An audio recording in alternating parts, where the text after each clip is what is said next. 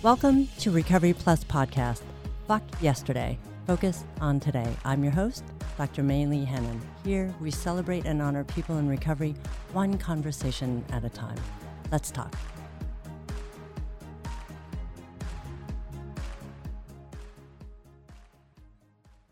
Welcome back. This is episode 14. My next guest is Coren Zai. She is a Los Angeles singer and songwriter, also lived in Las Vegas, and she's performed all over the world. She's an award winning TV talk show host and a vocal coach with students from Broadway and stages worldwide.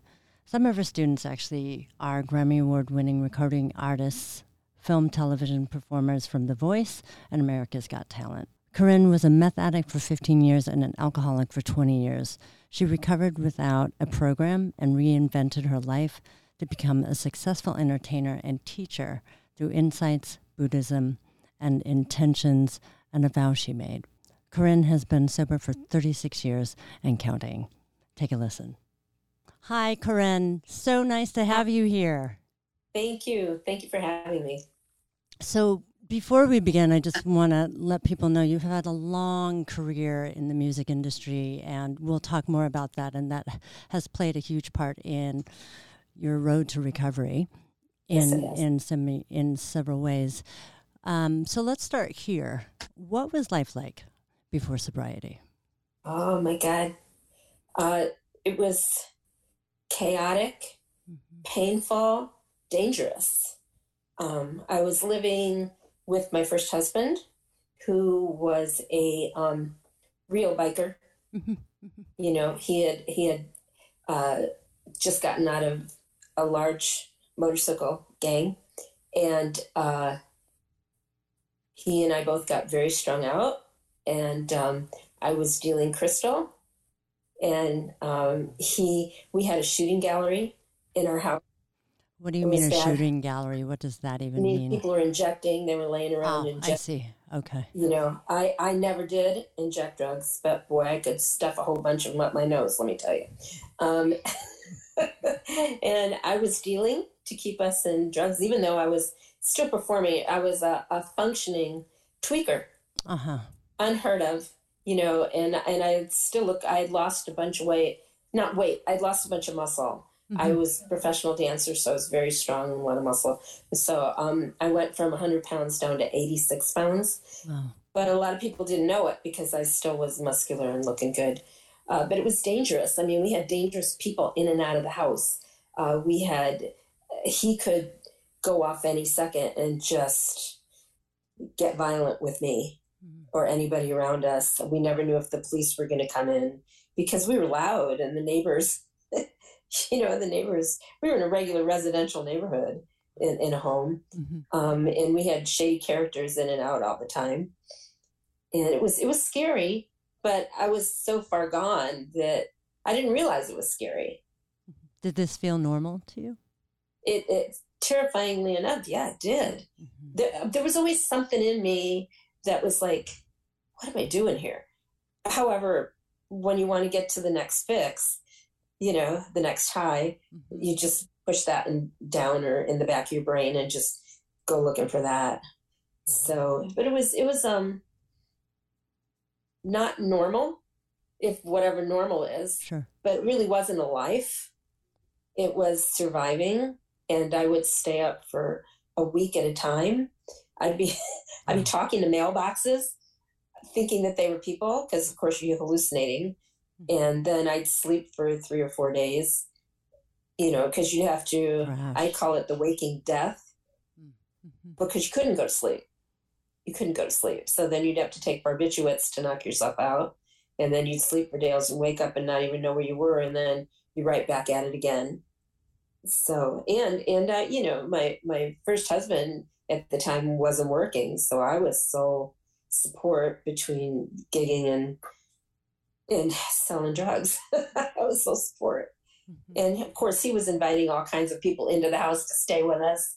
So I was supporting all of them and I was afraid of him he was dangerous. Um, and people were saying, "What are you doing there?" And I'm like, "Oh, I love him." And but the truth was, I did love him. But the truth was, I was addicted to him, and I was addicted to drugs. And prior to kind of living this lifestyle, how did that arrive? How did you get to that place? Um, my well, I my father was an alcoholic. Mm-hmm. He's Native American and very violent. Uh, my mother was an upper middle class Jewish lady. My best friend, just she was an amazing woman, mm-hmm. but she was bipolar. So she's self medicated. And when I say self medicated, she didn't hit the street. Mm-hmm. You know, mm-hmm. back then, back then things were different. Sure. Uh, she'd go to the doctor and say, "Oh, I'm depressed." You know, so they they give her drugs for that. You know, "Oh, I'm tired." Well, yeah, they just you know, drugs because you're depressed, and so then they'd give her what equivalent to, and uh, younger people won't know what this is, but people my age will know black beauties.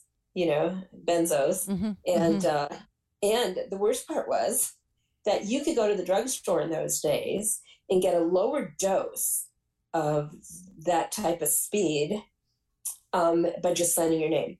So both my mother, right, and my uncle, who was a professor at DePaul University, right, both of both of them would have my little Yiddish bubby, my little Jewish grandma who weighed like 310 pounds, mm-hmm. shuffle down to Mr. P's drugstore and sign for a case of of these lower dose um, black beauties. Wow. So my poor little grandma was copping drugs for my my my mother and my uncle. I'm laughing. It's not funny. It's not funny. I mean, the, the picture of my grandmother doing that is hysterical, but right. the actual reality of what it was. So my mother self medicated, and sure. she was an amazing woman, you know. But she went, she was manic, and then would sleep for two weeks. And by the time I was um, 11, 10, she was in and out of mental institutions. And I think she went in because she was crashing from the drugs, but they didn't have rehab back then, mm-hmm. really. Mm-hmm. And she ended up in um, state mental institution, Dunning, because you know my my dad worked all the time, but gambled and partied the money away, so we didn't have any money. And um, and so my mom passed away of cancer. We thought she was having you know, another breakdown, but she didn't tell us that she had pancreatic cancer. Mm-hmm. You know, so anyway, by the time I was 15, she passed away. And it was just me and my brother and my senile grandmother. And when my grandmother passed away, I just, I moved out because I didn't want my poor brother to have to take care of me. He wanted to go to college, he want, you know. Mm-hmm. And um, I was gigging, you know, I was going to school, I was gigging, and I was working a job oh. and I had Security coming in from from my mom. So so I had enough money, you know, and I moved out on my own. I was 15 and I went to this uh, apartment complex where I had some people that I knew lived, and the the lady that was running it was an alcoholic. And I said, I want to move in. She said, I know you're not 18. She said, Okay, you can move in, but you're going to pay me double.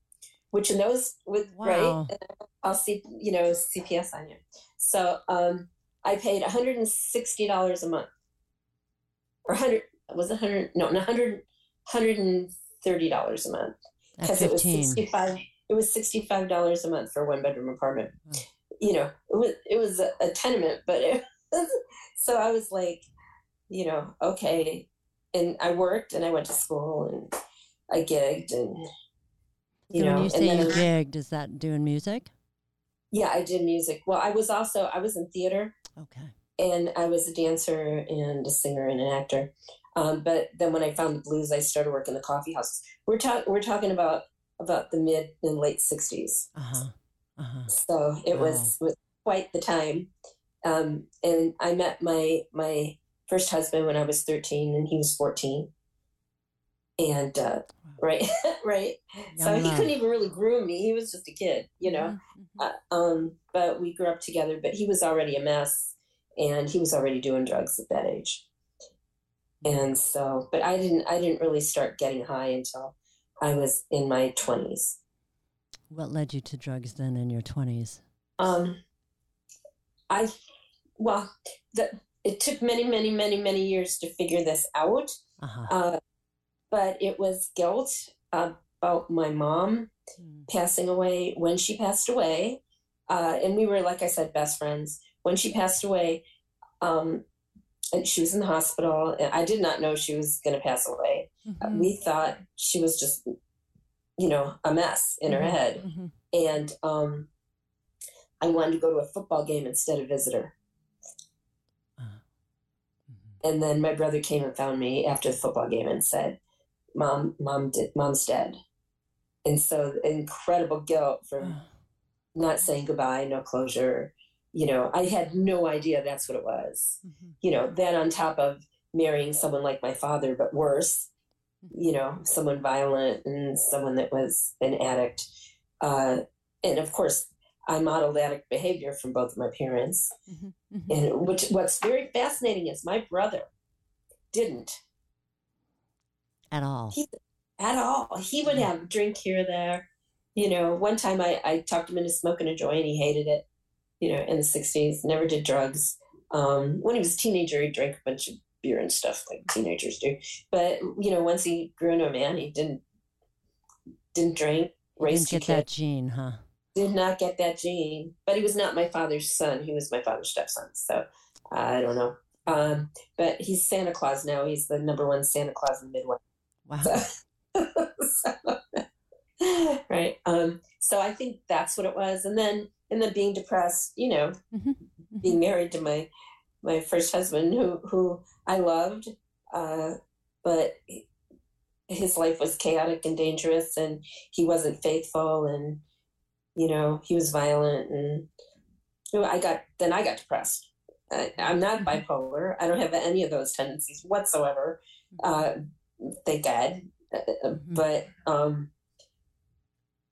I around it though. numb so the pain. Sure. You know, you numb the between my mom and and being in this insane life, which was not what I had in my brain had signed up for. Mhm. I wanted to get out of what I was raised in, not jump right back into it and create a life like that.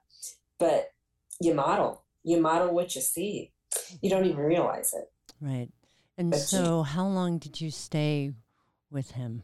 We were together for 22 years, Oh my goodness, that's a long time. long time. Mhm. long time. Hey, I don't, pl- I don't play when I'm when I'm punishing myself. I Aha. would get in there and do a good job. You're like, I'm number one punisher.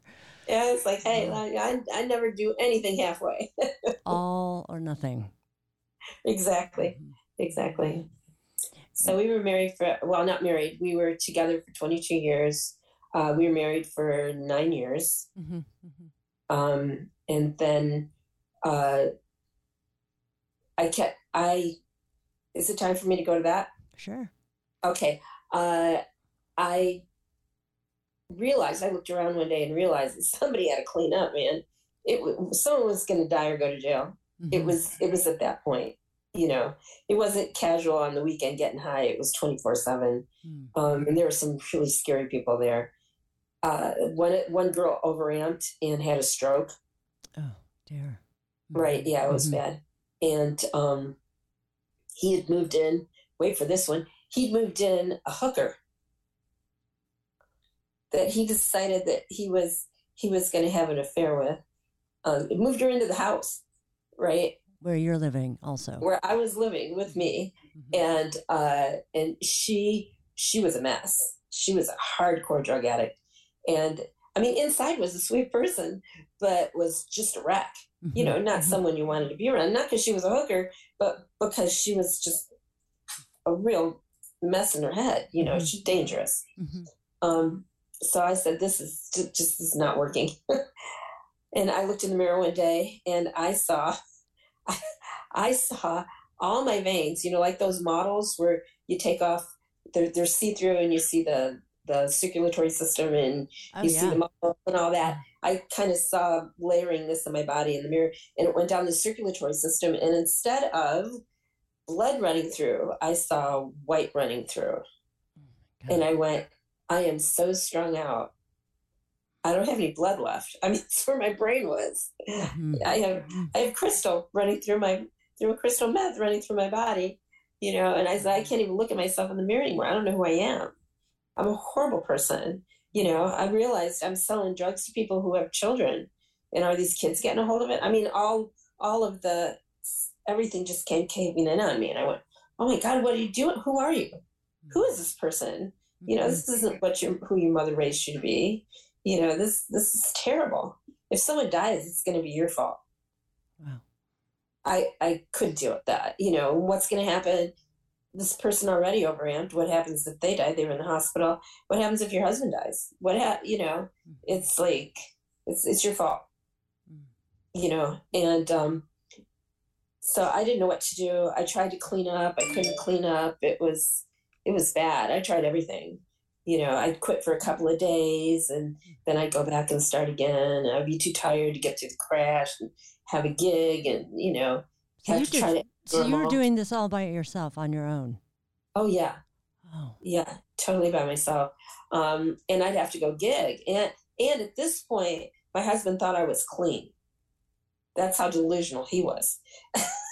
Wow. and there's no way I could tell him I wasn't because he would he would have possibility of him killing me, you know, literally.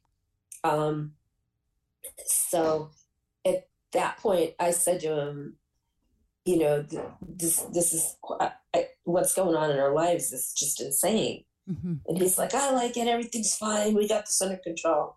Okay. So I went to a gig one night, and um, in my heart, I knew I had to quit, but I just wasn't able to accomplish it. I tried, it did not Sure. work. Um, I was not Christian. My father was Christian. My mother was Jewish. Mhm. You know, so going to AA with the higher power and the whole thing just didn't appeal to me and didn't make sense in my brain. Um, so I had very dear friend, someone that I had performed with for years and years and years, and who was actually my husband's one of my husband's best friends. Um, he had left left where we were living uh, four years before that because he couldn't stand what was going on. We wouldn't clean up. We wouldn't get our life together. He didn't want to be around the drugs. And so he left. He went to California. Uh, he went back to school, got his degree in educational psychology. Um, and I was at this club gigging, and the manager said, You have a phone call. And I'm like, Okay. So I went, this is way before cell phones, people, you know, way before cell phone. Uh, so I go in the office, and all I hear is a voice saying to me, Are you ready? And I recognized it, and it was it was my friend Ren. And I said, Oh my God, am I ready? He said, I'll be there in the morning. And he jumped on a bus and he came from California to Arizona, where I was living. And he said, Okay, we got to get you clean. And um, he kept my husband busy. He was he was a vegan. He was Buddhist. You know, he was well educated. One of the most incredible people I've ever met. Had come from from addiction like I had. You know, his father was a raging alcoholic. Five five generations of alcoholism. Um, and so he he knew he had a problem with alcohol. He didn't drink. You know, um, and we had done drugs bef- together before, but he knew that wasn't the road either, and he'd quit.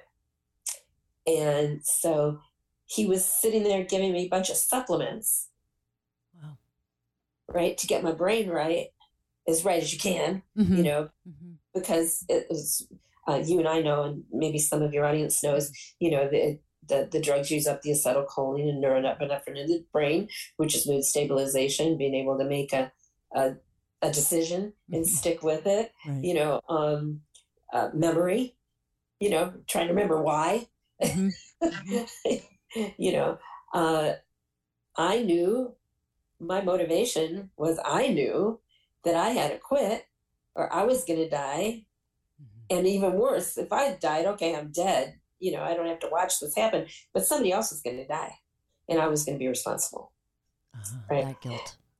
Right. So I detoxed in the bathroom downstairs. I mean, I, I don't think I need to go into graphic detail what that was, but it was Mm. terrible. I, I could have died. the The only reason that I felt fairly confident was because because Ren um, was respiratory therapist also. To work his way through school, he'd become a respiratory therapist. So he was watching my respiration, and he had he had a Ambu bag and stuff with him just to make sure. Um, and uh, he had other I don't know what other stuff he had because I was wrecked, and Mm-hmm. you know throwing up and sweating and, all- and stuff. And I was trying to stay really quiet because I didn't want my husband to know or anybody else to know, and and Ren was keeping him busy. So you're all in the same area, We're in the same house. in the same house. Wow. right? So Mhm. four days in the in the bathroom, you know, three or four, I don't remember exactly. It's a long time ago. Um, and finally, you know, he told my husband, he said, you know, Coren's really sick. I'm gonna I'm gonna get her to bed and you know hmm see what she got the flu or something. And, and my my first husband was so out of it that he was like, okay, well, you take care of her. he didn't want. He was like that though. He didn't want to. If if I needed anything, he didn't want to take care of me. He was a narcissist and Mhm. sociopath. So, you know, Mhm. if, if he needed something, he wanted me to take care of him. But you know, Right. and he loved me as much as he could love anybody. You know, Mhm. which was Someone like limited that. Mhm. was limited, you know. Um, so so I cleaned up. It was it was hell. I did it without a program. Ren stayed with me. He did not go back to California uh, until he knew I was stable. And he said to me, "What are you going to do? Are you going to stay here?" And I said, "I got to get him clean. We got to stop this. This is scary." And he said, "He said, well, I almost have my degree. I've got to get back." You know, he said, "I got one more semester left." Mhm. I said, Mhm. get out of here. You know, so I worked, I stayed clean. I stayed clean because I knew that someone was going to die. That was my motivation at that time. I knew that someone was going to die if I didn't stay clean. So I finally taught, I don't know how I did it. I don't remember, to be perfectly honest with you. Mhm. long Mhm. uh, how I talked him into going to rehab. But um, he went into four or five different rehabs. I would go, I would walk into, because now we're at the codependence part of it. I would. I would walk into um, bookstores to get books on codependence. How do you help someone? And I would be so scared because I'd be leafing through, and every one of them said, "You can't make them do it if they won't quit. You got to leave." I didn't want to hear that. I'm fiercely loyal Mhm. you know, to the point where I'll hurt myself to help someone else. And so I wouldn't even buy it. I just leave it on the counter and walk out. This is before the internet, people. You know? Right. um, and so, so I finally I got him in and out of detox. I mean, rehab four or five times. Every time I'd get him in, he'd call me and say, "This isn't going to work," and he'd walk out. So finally, I said, "Well, I was talking to Ren, get him out of town." because he won't be able to cab if he's out of town. So I, I take him up into the mountains in Flagstaff to a really good rehab up there. And I couldn't get him in in the middle of the night. I had to wait till the morning. So we got a hotel room. And he's like, go get me some, some drugs. I want to get high before I go in. One last time. One last time. Yeah. Mhm. Boy, does this sound familiar. Um, I did that about 400 times, you know. Uh, and so I'm like, you're like, Marty, I don't know anybody here. It's the middle of the night. Where am I going to find drugs? I said, I don't care. Go to the truck stop. It's like, oh, we both know what that means. I'm not going to the truck stop. Mhm. You know, I'll, I'll, I'll either get killed, raped, or they'll think I'm a hooker, or whatever. You know, whatever's going to. You know, I mean, and I'd been with the motorcycle gang, so it's not like I was naive or, you know. I mean, if like, anything, you're very aware. I knew what was going on. Right. And so he was getting more and more upset and more and more violent. So finally, I, I refused to. I am not doing it. You're going in rehab in the morning. I know it's it's it's horrible, but you got to you got to get through the night. I don't know where my brain was. I should have brought some with just just get him through until the morning, but I didn't. Um, at that point, he threw me on the bed, took a pillow, put it over my face, and was trying to kill me. Shit. And I was kicking and screaming and flailing, and my brain went, wait a minute. He's going to continue to do this until he thinks you're dead. He's he's gone. There's nobody there. hmm So I literally let my body go limp and held my breath. And he held that pillow there for a little bit longer. I don't know how long. And he got up, and I heard him walk somewhere, light a cigarette, because I could hear the match. And then I heard the shower on. And I jump up, run out of the hotel room, and I I just run, run, run, run, run. And I find a coffee shop and I sit there all night. And I'm like, if he's not there when I get back, it's not my problem anymore. Wow. You know, unfortunately, he was back there. Shit. you know, I mean, like it, it, was this mixed emotion of thank God he's okay, and oh my God, and oh my God, is he going to really kill me this time? You know. Sure. Um, and so I got him into rehab. So he went. He did go in because he was he was always remorseful when he got violent with me. Mm-hmm. You know, it, it, it always, oh, I'm sorry, I can't believe I did that. The same typical crap, you know. Um, and before I could get back to the motel, he had called the motel saying they're not going to give me the drugs for detox. This is always this thing. They're not going to give me the drugs for detox. So I get him back to Vegas. I mean, I'm Vegas. I mean, I get him back to, to Tucson, which is where we were. And and when I get back, I call out Ren and I say, I don't know what to do. He said, I'll be there in the morning. He'd made it through his semester. you know? Mm-hmm. so, had his degree. Hadn't walked yet, but had his degree. He came back. He talked to him and he said, You have got, you've got to go into rehab. This is ridiculous. Look what you're doing to her. You know? And, and he's like, I know, I know, I know. I got to get high one last time. Seren said, Okay, I'm going to get you high one last time. And then when you're high, you got the buzz, I'm taking you into rehab. Do not come out. If you come out, you're never seeing me again. This is the last time I'm going to be here for you. So he took him in, dropped him off. By the time we got back to the house, mm-hmm. he's calling, said, Come pick me up. I looked at Ren and said, I'm done. I mm-hmm. can't take anymore. You know, I said, I said, if you want me to, I'll drop you off in Cali. I grabbed my dog. I grabbed 32 pair of shoes, one skirt, one pair of pants, and one shirt. Not my mic, not my PA, nothing to make a living. Wow. no wardrobe, nothing. And we got in the car and started driving. And he, he said, I started to Cali. He said, you you we can't go to Cali. He's you know, if you go there with me, he'll know you're there. You know, and I was he would come kill me. He really would. Mm-hmm. You know, um, so he said, I said, well, I'll drop you off and I'll go somewhere else, and he won't know where I'm at. And he looked at me and he said, You have never been alone. Mm-hmm. Never when when I moved into my apartment, my boyfriend's mother lived, Marty's mother lived above me.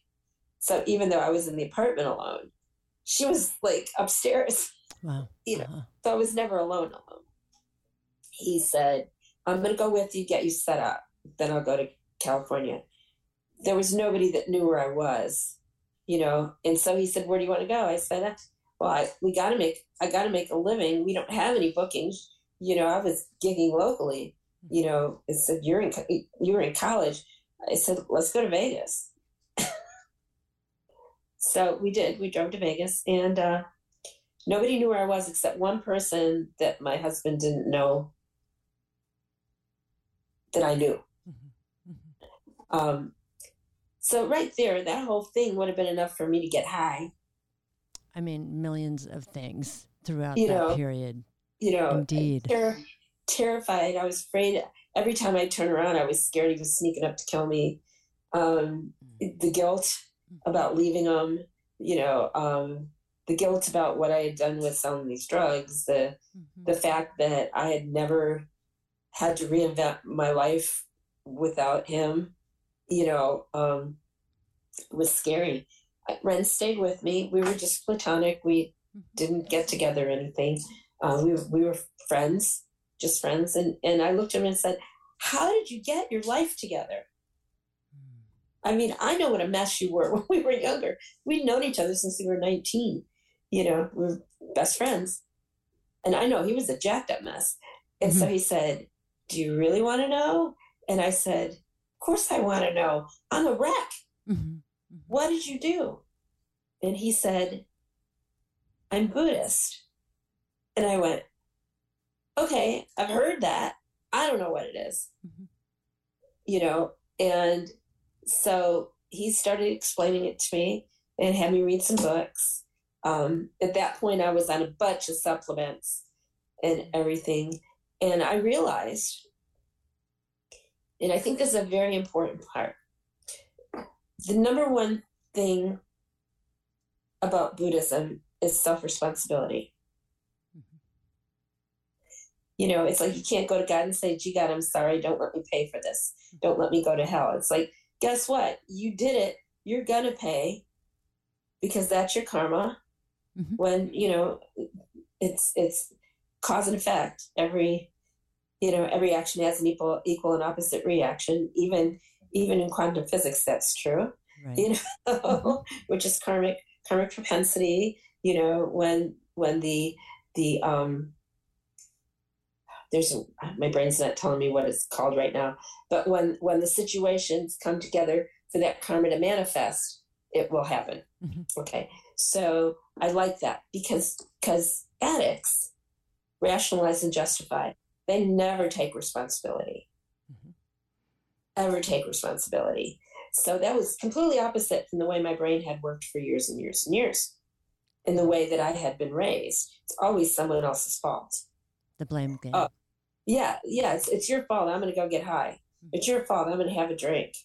It's your fault. I'm going to go get late, whatever. Mm-hmm. You know, I'm going to go spend all the grocery money on, you know, on hats, whatever. Mm-hmm. Which, right. hey, sounds fun. What can I say? You know, so, so I love that about Buddhism. That was the first thing I loved about it. The second thing I loved about it was that you take a vow there's different kinds of Buddhism. Okay, there's a small vehicle, you know, um, the the the large vehicle and the great vehicle. All right, the small vehicle Hinayana means that you get enlightenment, which means you're out of pain and suffering, mm-hmm. you know, through meditation and all this stuff that you do. Um, but you don't help anybody else. You just hang out there and because you ain't hurt no more. So that works for me. You know, then mm-hmm. you have the large vehicle, which is the Mahayana, which is the I'm going to become enlightened and get out of pain. And then I'm going to help other people do that. Of service. And then you have the great vehicle, which you're, is Mahayana, but you can do it quick. right? Which can be a very dangerous path if you don't have good guidance and you don't have it together. you know? Um, so Ren was a Mahayana Buddhist.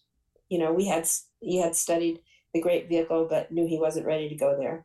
You know, um, and so I became a Mahayana Buddhist. My vow was for all all sentient beings. But my my specific vow was for children and animals. Mm. Um, that I knew that I had to stay sober because I couldn't help them. Not even in an esoteric way of Buddhism, but in an echo, and and I'm not saying it right, but in a large way. Mm-hmm, mm-hmm. My brain's not working this morning. I'm losing words. Oh, I'm 70. That's okay. It's okay. in, in, the large way, on this planet, there are children being hurt. Mm-hmm. There are animals being hurt. You know, I looked at my dog one day and realized that if I was in the wrong country, in the wrong part of it, I, she might be dinner. You know, and then all of a sudden I went, oh, every sentient being wants to live. So I I became vegetarian and then became vegan you know, and I'll never backtrack on that because I don't want to hurt the animals. Mm-hmm. But that kept me sober. How did that keep you sober? Well, I knew, I knew that there's no way. I knew if I fell back into addiction, that it would all become about me. Because addiction is selfish. Addiction is gimme, I want. It's the little child in us there's a hole in our heart somewhere and we're trying to fill it up. And kids are, you know, I mean, there are some children, there are definitely some children that are more aware and more advanced. that are thinking of others and and, and when we and you know that is our propensity when we're children but as we grow up and we get jealous because that's the way the human brain works you know we have emotions you know oh oh you're paying attention to my brother well wait a minute that's not okay i'm jealous give me i want I want, I want, I want. I want, I want, I want, I want. You know, I'm angry, I'm sad, I'm hurt, I'm, I'm hungry, and whatever. All these these emotions and, and and desires and you know create selfishness, mm-hmm. self grasping, and because of that, um, if you if you aren't real, if you don't love yourself enough to stay sober. You're going to say, oh, what the heck? I'm going to make an excuse and get out again because that feels good. Right. I don't want this pain. Mm-hmm. This hurts. Mm-hmm. I'm jealous. I'm scared. I'm broke. I'm have a headache. Uh, my nose hurts. Oh, my toe fell off. Whatever. Mm-hmm. I'm gonna get high. I'm just gonna just one little shot. I'm just gonna have one drink. Then I can go to sleep. Oh, I don't know with me, but if I have one shot, that bottle's gone. Mm-hmm. mm-hmm you know so so i had to and i'm this kind of remember i told you i'm fiercely loyal right so i mean really it scares me sometimes i'm so loyal and ren was ren is too mm-hmm. was too mm-hmm. okay mm-hmm. um i would jump into the fire to save someone not thinking about how it was going to affect me mm-hmm. i was just built that way so knowing that if I got high, there was an animal that was going to get hurt or a child that was going to get hurt. And then we volunteered and did things to help animals and, and children, you know. So I was directly connected doing that. And you have children. Is that right? I, we, it's hysterical. I've never been pregnant. Um, and okay, we're going we're gonna kind of rush forward a few years here. I married Ren. da like mm-hmm. duh, that's mm-hmm. a no brainer, right? Uh, and he had a vasectomy at 21 because he knew that he didn't want to bring children into the world since there's so many children that need parents. Mm-hmm. That's the kind of guy he was. Um, and back then they do it on a 21 year old, you know. Mm-hmm. Um, and so we never even adopted. People kept giving us their children. Giving you children. Yes. Like, um, well, we, we raised one child from the time she was four. Her mother had been raped mm-hmm. and um, kept the child. So the mom, although very brilliant, both of them had IQs in the 140s. The mom was emotionally stunted. Mm-hmm. They were both unattached children. So they were a mess, mm-hmm. you know? And um, so the mom and the child both moved in with us. So we raised them both. Wow. Right. Um, they were like sisters until until um, the little one was 16 and we said this will not do your mother and daughter this needs to be fixed mm-hmm. you know and then at 15 uh, a student of ours um, who was uh, taiwanese american uh, was an american kid but mother was taiwanese and was trying to raise her like a taiwanese kid and she was rebelling and mm-hmm. it was it was a mess uh, the only people that she listened to was me and my husband so the mom said can she move in with you? We were like, we just got rid of the other one. Okay. so she moved in um, and became an addict who lost it. And my husband quit working for six months to get her back together. And now and she got her into college, got her degree, got married, joined the army. both they're both her husband the army. And my oldest daughter, well, the mom is a, a neuropsychologist, wow. and the daughter is a nurse, is a lieutenant in the Navy, which is so weird because Ren and I were both such pacifists. I don't know what this military thing is. Um, and then we have a young man who's not young anymore, he's in his 40s, but he came from a Jehovah Witness background, was very abused, mm-hmm. Mm-hmm. you know, mentally and emotionally and um, moved in with us when he was 20 years old. And I'm Ren and I were closest to him. Mm-hmm. Still, still, I mean, the girls are are both in well, Di is in in uh, basic training in um, Georgia, and Jackie is in at Mayport. You know, she's that's where she's uh, uh, deployed, and uh, but but Chad lives in Las Vegas, and he's got two kids, and so I'm the grandma and the mm-hmm. and the mom, and so they're the ones that are closest to me, and they literally just left. They were here last weekend, so it was just like amazing. But um, uh, so we did part of our duty for my vow. Mm-hmm. yeah. You know, and he married someone with borderline personality disorder that's an addict. Mm-hmm. So now we're working with the kids to make sure because he doesn't drink, he doesn't do anything, and he's Buddhist also. You know, so trying to make sure these kids he can't get custody, full custody of them because welcome to Nevada. You know, so at any rate, it, it just keeps going on and on and on and on. So children find you. Children find us. They found me and Ren. They just kept moving in. Wow. You know, we put we, we were touring. We were doing TV shows in Europe and touring all over the country and everything. So we put the kids in the act. so that they we can't leave them at home. Mm-hmm. You know. So they went they went with us and uh, the buyer would pay for their airfare and everything it was great. They homeschooled in the dressing room. And in our writer, we said the stagehands can't help help them with their math because they tried to hustle them and mm. doing it. So, I mean, had a very interesting, interesting life. Um, wow. So, but our, my vow was really, and my amazing husband. Mm-hmm. You know, his degree was in educational psychology. He loved me unconditionally, supported me unconditionally. Um, you know, do we have trouble? Of course, we're human. Mm-hmm. You know, mm-hmm. it's like, especially, I mean, he married a mess. He married a mess. you know, um, who wants to do that? He did, mm-hmm. you know. But um, I'm blessed. I'm just, I don't know where I'd be today. I'd be dead or in jail, to be honest with you, if it wasn't for him. Uh, and uh, so we get together and loved together and laughed together and raised kids and, you know, did crazy stuff and duked it out. And no, we never duked it out, but you know, mm-hmm. mm-hmm. verbally. Um, but like we ended up with this incredible marriage of friendship, 50 years of friendship, married for 33 years. Mm-hmm. Um, now I'm going to start crying. He was diagnosed with ALS in mm-hmm. 2018. Um, then the pandemic hit. We were keeping him in pretty good shape. He was functioning. He was doing pretty good because we were there's no cure no treatment. There's like nothing, a couple drugs that don't do anything. Mm-hmm. And so we were doing holistic medicine, and he was functioning high. And then the pandemic hit, and we couldn't get him any treatment. And uh, he started losing function. Mm-hmm. Oh, I'm sorry. I've been pretty good about not crying about this.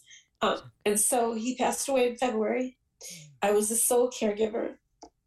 Um, the blessing was I was able to spend every moment with him. I mean, we always spent almost every moment mm-hmm. together, but I mean, every single moment. Mm-hmm. And uh, he was loving and kind.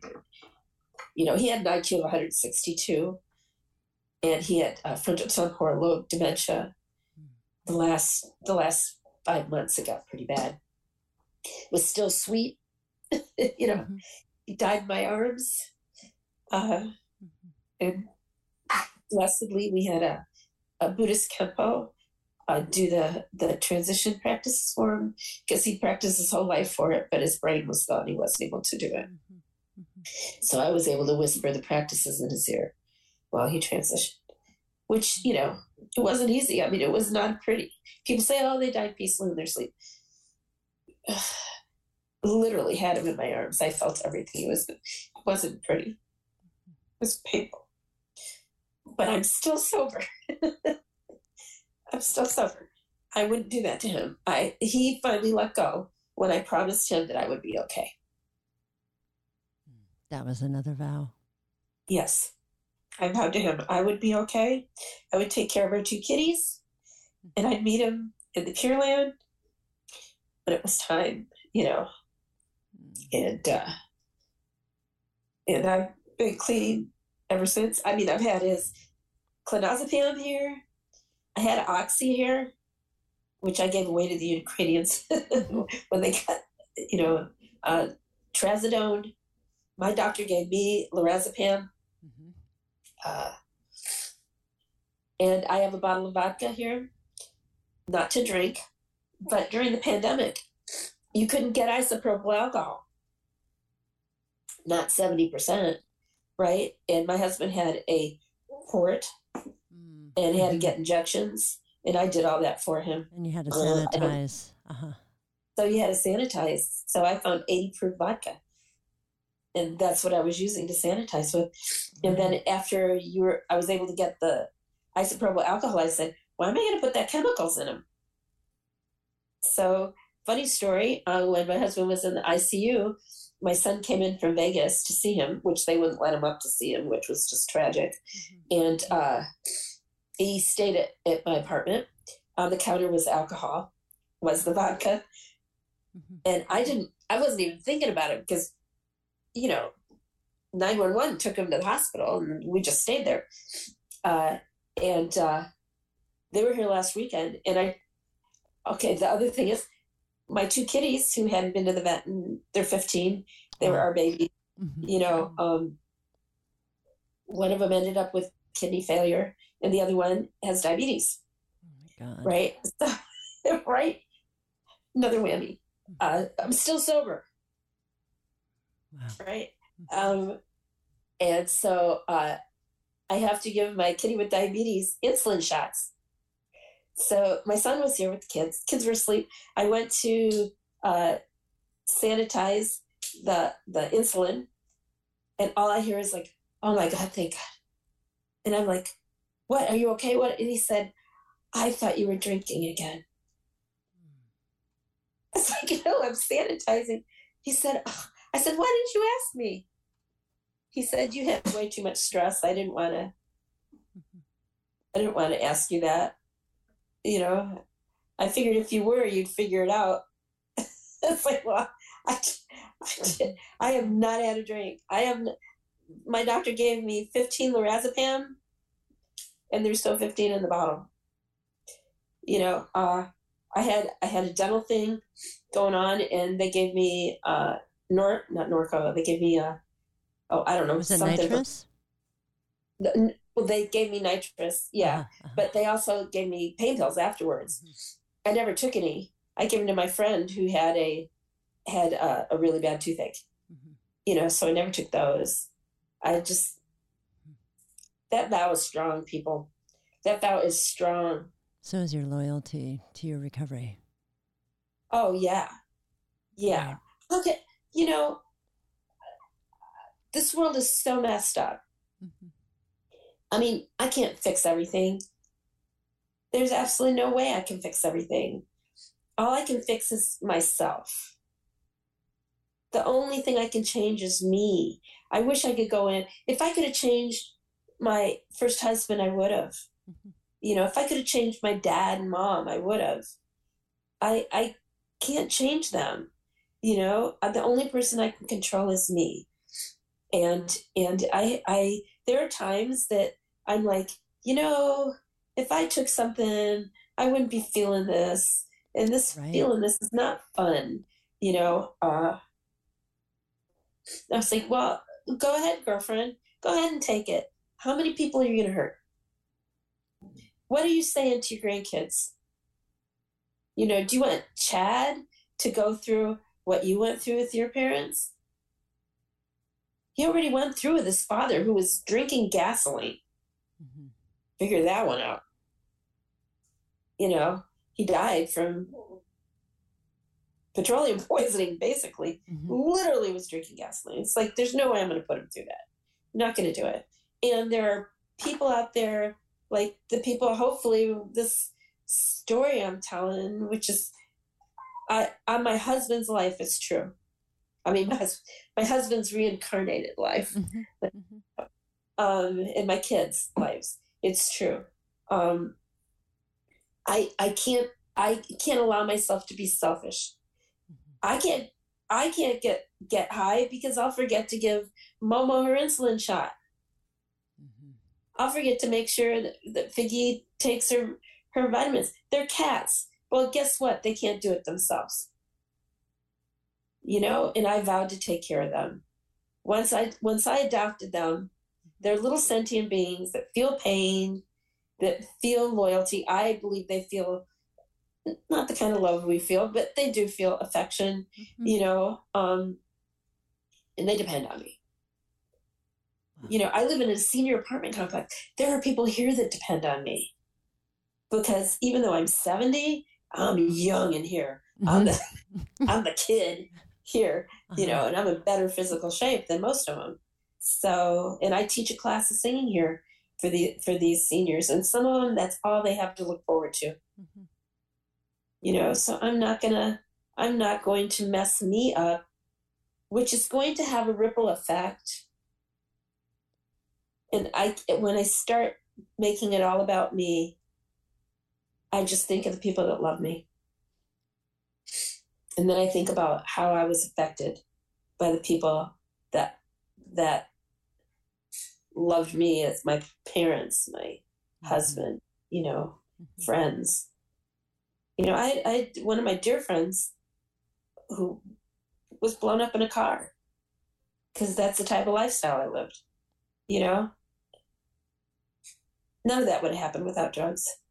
You know, and my and my first husband was murdered by our ex dealer.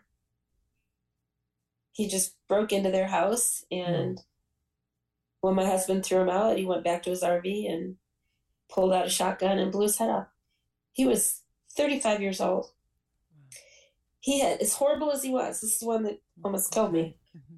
He cleaned up. He became religious. He was counseling teenage drug addicts, was working as a welder, and had money saved. And at his funeral, there were 350 people. Wow. So even he could do it. And he had hepatitis. You know, and, and when he realized I wasn't coming back, he tried to do suicide by cop. That's how he cleaned up. He, they they put him in jail. He got sick. He went to the hospital. They found he had hepatitis, and these church people came in and uh, he met them and he cleaned up. So, but what was his, what was his motivation? Part of it, I think, was me coming back, mm-hmm. but the other part was he found God. Mm-hmm. He was an intelligent guy, you know, and and if someone if someone like him who had been a drug addict from the time he was probably 12 years old right mm-hmm. if he could clean up it's possible. It's possible.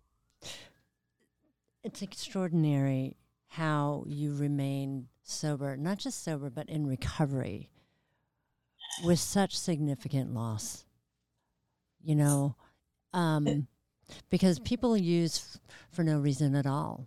It's fucking Tuesday. yeah, right? You just don't really need a reason, right? But for you, with all this loss, it is truly amazing um, about how Buddhism was introduced in your life, the vow that you made to children, to your husband, to animals, and a vow to yourself in many ways because you were so fucking loyal.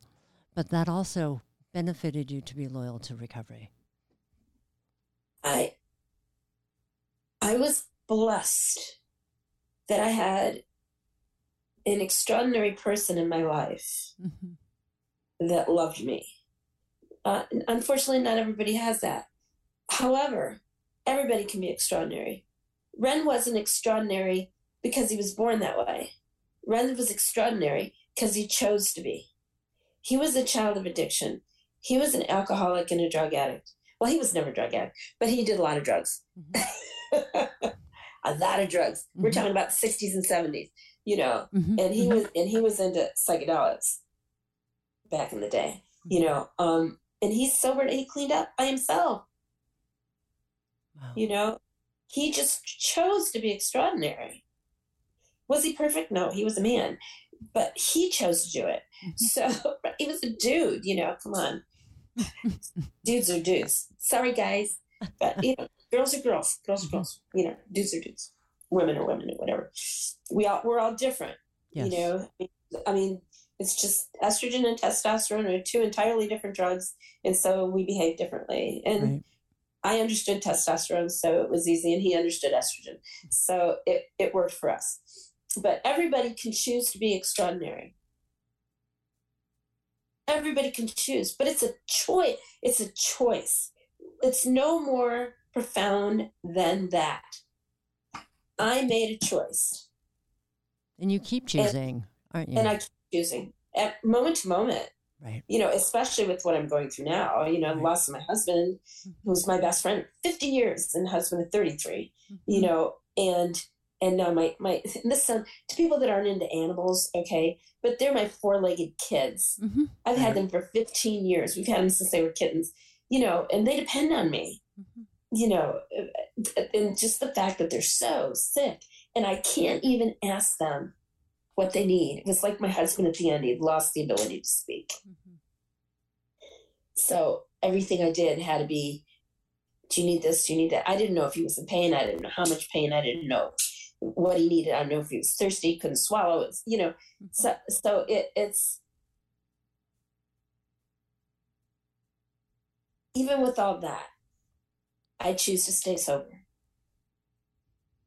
And when it's their time, I'm still going to choose to stay sober because because how energetically how am I going to help the world by getting high? I'm not going to. Come on, the world's really divided right now. It's divided into people that are selfish hmm and people that aren't selfish. I mean, we've never been able to recognize such a, I mean, it's always been there, but we've never been able to recognize such a divide because people are being enabled to be selfish. You know, it's a thing now. It's kind of a point of pride where it didn't used to be. It kind of was a point of shame before, hmm you know, um, Well, let me ask And you I'm not- this. political here. knowing these polarities, right? And people listening to this extraordinary story who want recovery, who want to be sober, um, but don't want to do the traditional path. Like you said, A wasn't your, your thing. Um, what would you tell these folks? I want to get sober, but I don't want to go to treatment. I don't want to go to groups. I don't know about therapy, all these kinds of things. What would you share with them? Okay, one one of the most important things, this is where I started, was um, L-tyrosine with B6 and C. Mhm. You need those to activate it. These amino acids.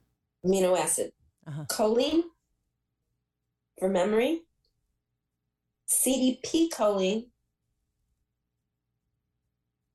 lecithin. These are all brain brain supplements. hmm Okay. Um, there, there's another type of lecithin, but it's so expensive. I'm not even going to hmm Sure. tell you about it because it's so ridiculously expensive.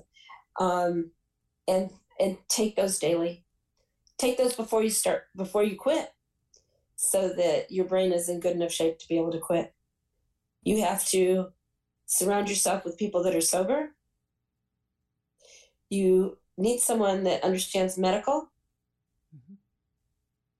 because you know you could go into a seizure or something.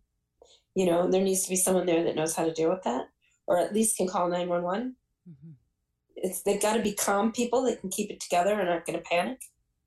Then, when you do clean up, you got to eat right. hmm You need to have some sort of spiritual philosophy, and if not spiritual, some sort of philosophy that you can follow. That there's a book called The Handbook to Higher Consciousness by Ken Keyes, not the workbook but the book. I used it like a Bible. It was absolutely amazing. I mean, there's a bunch of great self-help books now, Sure. but this book was was brilliant. Um, it was so tattered by the time I was through with it, but it gives you the exact steps. You, you can see where you are and what you need to do to get back to the, you know, Mhm. Mhm. to the healthy side. Um, and then this is the hardest and most important part. You've got to change your environment and the people that you're hanging around with. People, places, and things. I had to just let go of all my friends. And the only person I didn't let go of was my husband. I you can't go around them. You've got to change your environment. Everything will trigger. Now the worst part was I got high in the bathroom. So mm-hmm. every time I sit down on the toilet, I want to get high. that was a problem. Mm-hmm. You know, right? It was a problem, but my vow was strong enough to where I didn't. Um, but you you totally have to change your environment and your friends. You got to be with sober people. Mm-hmm. You know, um, I know in Vegas that there's one Buddhist group that's a recovery group. There are groups like that. I didn't. It didn't work for me. I mean, back then they, I don't think they had that. I tried to find. I found a Sufi group. Mm-hmm. You know, um, and they were pretty cool uh, for my husband, but he wouldn't go. Uh, there's a lot more options now that were then. Absolutely. But you know, you, you need you need support. Can you do it by yourself? Well, I'm at a point that I can now, but I've been clean for 36 years. Right. So so that's not a daily part of my life anymore. Mm-hmm. I can go to the bathroom now and not think about it. Mm-hmm. Right. You know, um, so that's what I would suggest. Mm-hmm. But you have to have someone that's that's strong enough with you when you're detoxing and for the first couple of months at least to keep guiding you back, guiding you back, guiding you back, guiding you back so that you stay sober. You know, I was lucky. Can you do it without that? Yes. Some people could. I was lucky enough to have someone like that. Uh, would I have stayed clean without him? I don't know. I'd like to think so. You know, but but I don't think my head was right yet. I mean, my the physiology and biochemistry my brain wasn't back yet. Mm-hmm. You know, that I mean, my my neural pathways, you know, hadn't been reprogrammed yet to stay sober. Mm-hmm. That's where I am now. I still have the pathways as an addict, but they're not triggered as much as my sober pathways are. Mm-hmm.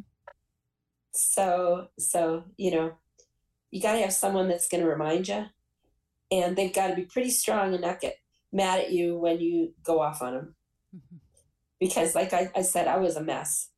You know, poor Ren. I'd start yelling and screaming, and I'd call him Marty. Mm. And he'd say, Do you realize that you didn't call me Ren? I was, I did not.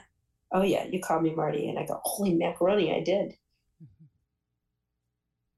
You know.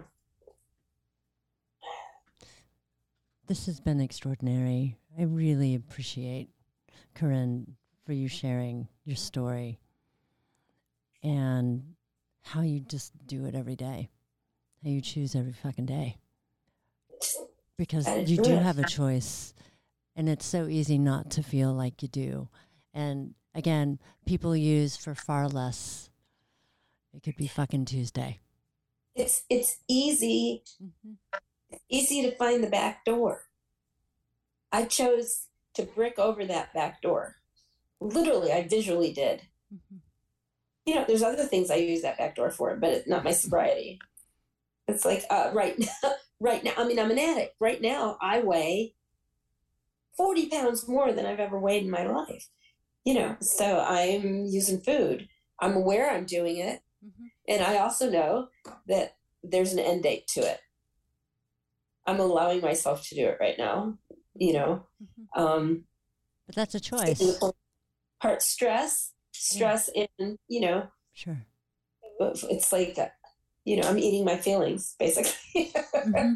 Boy, am I eating my feelings. I'm I have a vegan cheesecake in the refrigerator. You want some? You know, so, so, um, but I'm aware of it. Right. I've done enough meditation to where there's not many thoughts that go in my brain that I'm not aware of. You know, I'm sure there are some, you know, uh, but uh, not many. Mm-hmm. You know, I catch them and go, "Oh, do I want that one? Yes, I'm choosing to. Mm-hmm. I'm choosing to allow that one, but it's not going to own me." And that's the key. Yeah. Because you're choosing for it not to. And not own me. You know, uh, I mean, and on top of everything, I was bulimic. So I know I have an eating disorder. You know, mm-hmm. it's it's it's being a performer and being 45 and still competing against 26 year olds in Vegas, you know. Mm-hmm. So, Mm-hmm. right. but as soon as I found out I was bulimic, I stopped that too. I mean, back in the day, they didn't even have a name for it. They didn't, Right. you know. So, but yeah, you got guys. Give yourself the best give you you could. Choose sobriety. Dream your life the way you want it. Give a gift to everybody that loves you, and that you love. Um, don't. If you need to be punished, this is not the way to do it. You know, find out why you feel you need to be punished. Every one of us are little kids inside, you know, and we make choices, good and bad, and and there's nothing you can do about the bad choices that you've made, except for try to pay it forward. Thank you so So- much. Forgive yourself. You gotta forgive yourself. If I I could sit here and talk to Dr. Maylee and tell her stuff that I have done, which probably put me in jail. Um, and I would do it. That I've had to forgive myself for. I was pissed. I was young. I did horrible things. I was with a motorcycle gang. You know, um, I've, I've spent the last 37 years trying to make up for it. Can I ever take back what I did? Absolutely not. Are those people still hurt? Of course. But there are other people that aren't hurt that are that are in good shape because I was able to help them. You know, so turn it around. Thank Make you good so choices. Agreed. You're welcome. Thank you for listening to Recovery Plus podcast. Fuck yesterday, focus on today.